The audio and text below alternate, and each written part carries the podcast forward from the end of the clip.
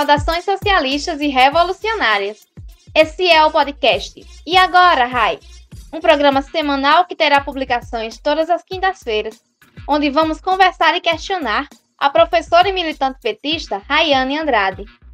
A ideia é termos uma visão petista com recorte de classe, raça e gênero sobre os mais diversos assuntos. Eu sou Clara Ponciano e vou estar aqui junto com Rayane conversando com vocês. E o programa de hoje é especial. Vamos bater um papo com o professor e vice-presidente do PT do RN, Daniel Valença, sobre os desafios que teremos nesse ano. Contextualizando, o ano começou quente, não só com a alta das temperaturas do verão e do preço da gasolina, mas também no debate político.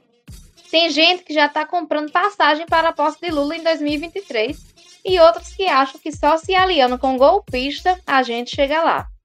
Por isso, vamos tentar conversar rapidinho sobre esses temas com Rai e Valença. O que a gente pode esperar desse 2022, Rai? Oi, Clarinha. Bom, o que a gente pode esperar é tiro, bomba e gritaria. Estamos vivendo as consequências do golpe de 2016, todo mundo sente na pele, no bolso e no crescimento brutal da miséria no país. Não tem como chamar de outra coisa o que a gente está vivendo, é barbárie. É óbvio que para enfrentar esse cenário tão duro, as eleições são um elemento importante da conjuntura, apesar de não ser o único. E nesse jogo tem muitas coisas que entram em questão.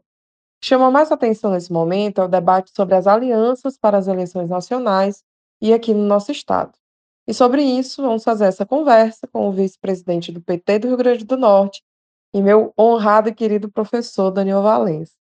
Daniel, tem muita gente que diz que acha que é ingenuidade achar que dá para ganhar as disputas de 2022 só com alianças do campo da esquerda, progressistas e populares. O que, que você acha dessa posição? Olá, Clarinha. Olá, Rayane, nossa pré-candidata a deputada estadual pelo PT. Olá a todos e todas que nos escutam. Olha, eu acho que é bom lembrarmos que o PT disputou eleições, tinha uma estratégia, ou seja, seu objetivo de luta política para médio e longo prazo, de uma estratégia democrática, popular e socialista até mais de meados da década de 90. Então foram duas décadas sob essa orientação política, ou seja, organizar a sociedade, ganhar as ruas para ganhar a institucionalidade, promover mudanças radicais no país, atacando os privilégios de riqueza, poder político, poder midiático, ou seja, democratizando realmente o país.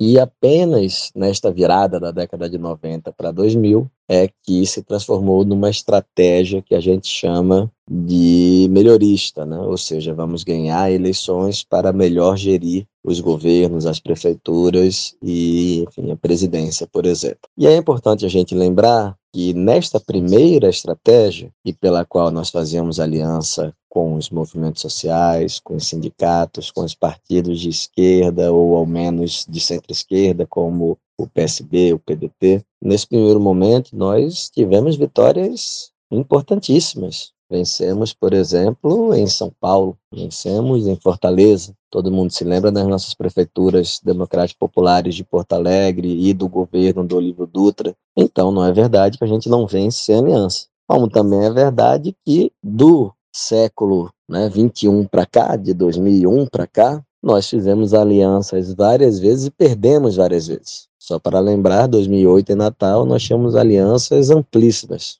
Apenas os Maia não estavam conosco. E mesmo assim nós perdemos aquela eleição. As pessoas costumam achar que em 2002 nós só vencemos por causa da aliança com o PL de José de Alencar. Na verdade, em todos ou praticamente todos os países da América do Sul e América Latina em geral, nós tivemos vitórias das esquerdas em função do esgotamento do neoliberalismo. A população disse um basta. E aí foi a primeira vez na história da região em que as classes trabalhadoras derrotaram as classes proprietárias. Isso não aconteceu em um, dois países, aconteceu em mais de uma dezena. E aconteceu em países onde houve alianças com a direita e aconteceu em países onde não houve alianças com a direita. Inclusive, se pegarmos o que aconteceu em 2021, onde a esquerda venceu foi justamente onde não houve aliança com a direita. Foi no Chile, com a candidatura à esquerda, inclusive o Partido Socialista, que defendia a composição de centro, foi derrotado com muita força junto com a democracia cristã.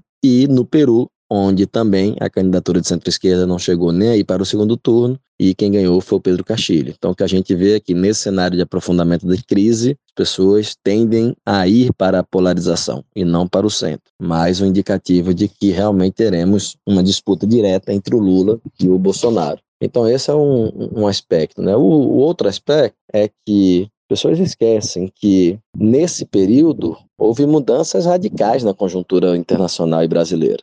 E, no nosso caso, um ponto importantíssimo é o golpe de Estado de 2016. Então, as pessoas querem aliança com setores e partidos à direita, sendo que esses partidos participaram do golpe, participaram da prisão de Lula, participaram da eleição de Bolsonaro, e o principal, não se arrependem de nada disso. Ao contrário, esses partidos e essas lideranças, elas dão sustentação a esse governo que é responsável por mais de 600 mil vidas de brasileiros e brasileiras perdidas, é responsável pela privatização a preço de banana de nossas estatais patrimônio público e pelo ataque aos direitos trabalhistas previdenciários do nosso povo.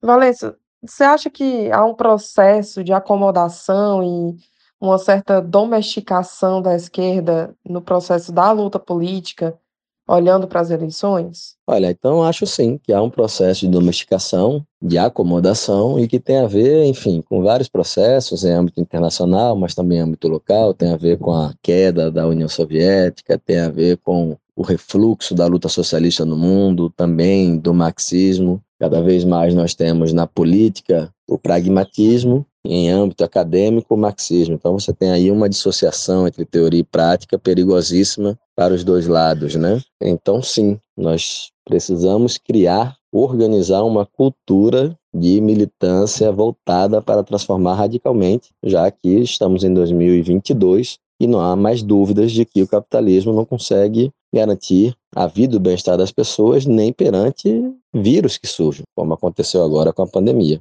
O que a gente pode fazer, então, para mobilizar as pessoas para uma posição mais à esquerda no debate das disputas eleitorais?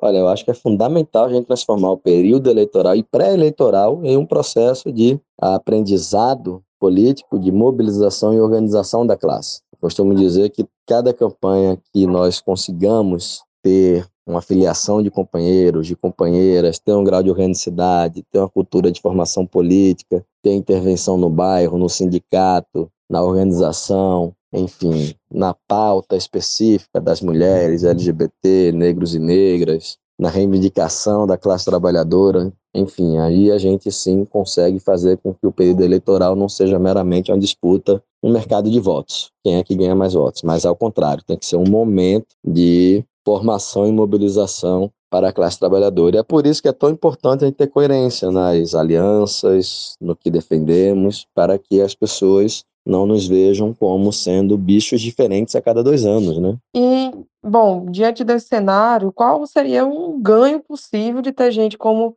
os Alves e o próprio MDB numa chapa com a nossa governadora Fátima Bezerra? O que, que o povo diz disso? Olha, eu acho a ideia de aliança com os alvos péssima. Primeiro, porque nós defendemos interesses opostos. Os interesses da classe trabalhadora que nós defendemos não são os interesses que eles defendem. Tanto que eles votaram com o governo Bolsonaro ao longo de todo esse período. Eles defenderam o golpe de Estado, eles defenderam a prisão política de Lula. Enfim, eles estiveram ao longo destes anos em trincheiras opostas às nossas. E não é à toa, é porque realmente são interesses de classe muito distintos. Em paralelo com isto, é importante a gente lembrar que em 2018 nós vencemos não só sem eles, mas nós vencemos contra eles. Eles, inclusive, tinham panfletos dizendo que os comunistas iam comer criancinhas e que era para as pessoas votarem em Bolsonaro. Então nós temos de debater isso francamente com a militância, com as direções partidárias, mas também com o conjunto da sociedade. Eu acho que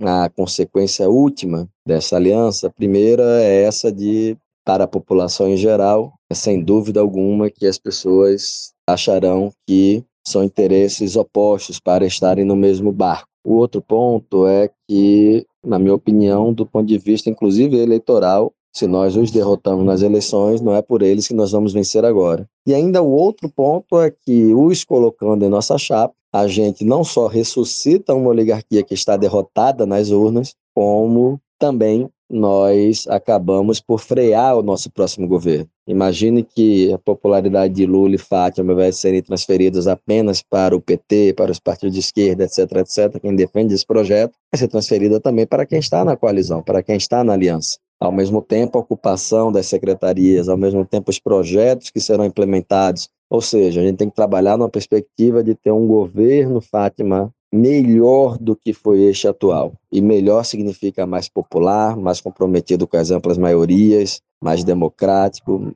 radicalmente comprometido com a transformação do Rio Grande do Norte. É isso. Obrigado pelo convite. Forte abraço para vocês. Então é isso, pessoal. Esse foi o episódio 13 do podcast E Agora Rai. E esperamos vocês para o nosso próximo episódio. Nos sigam nas redes, arroba rai.andrade13 e não percam nenhuma novidade.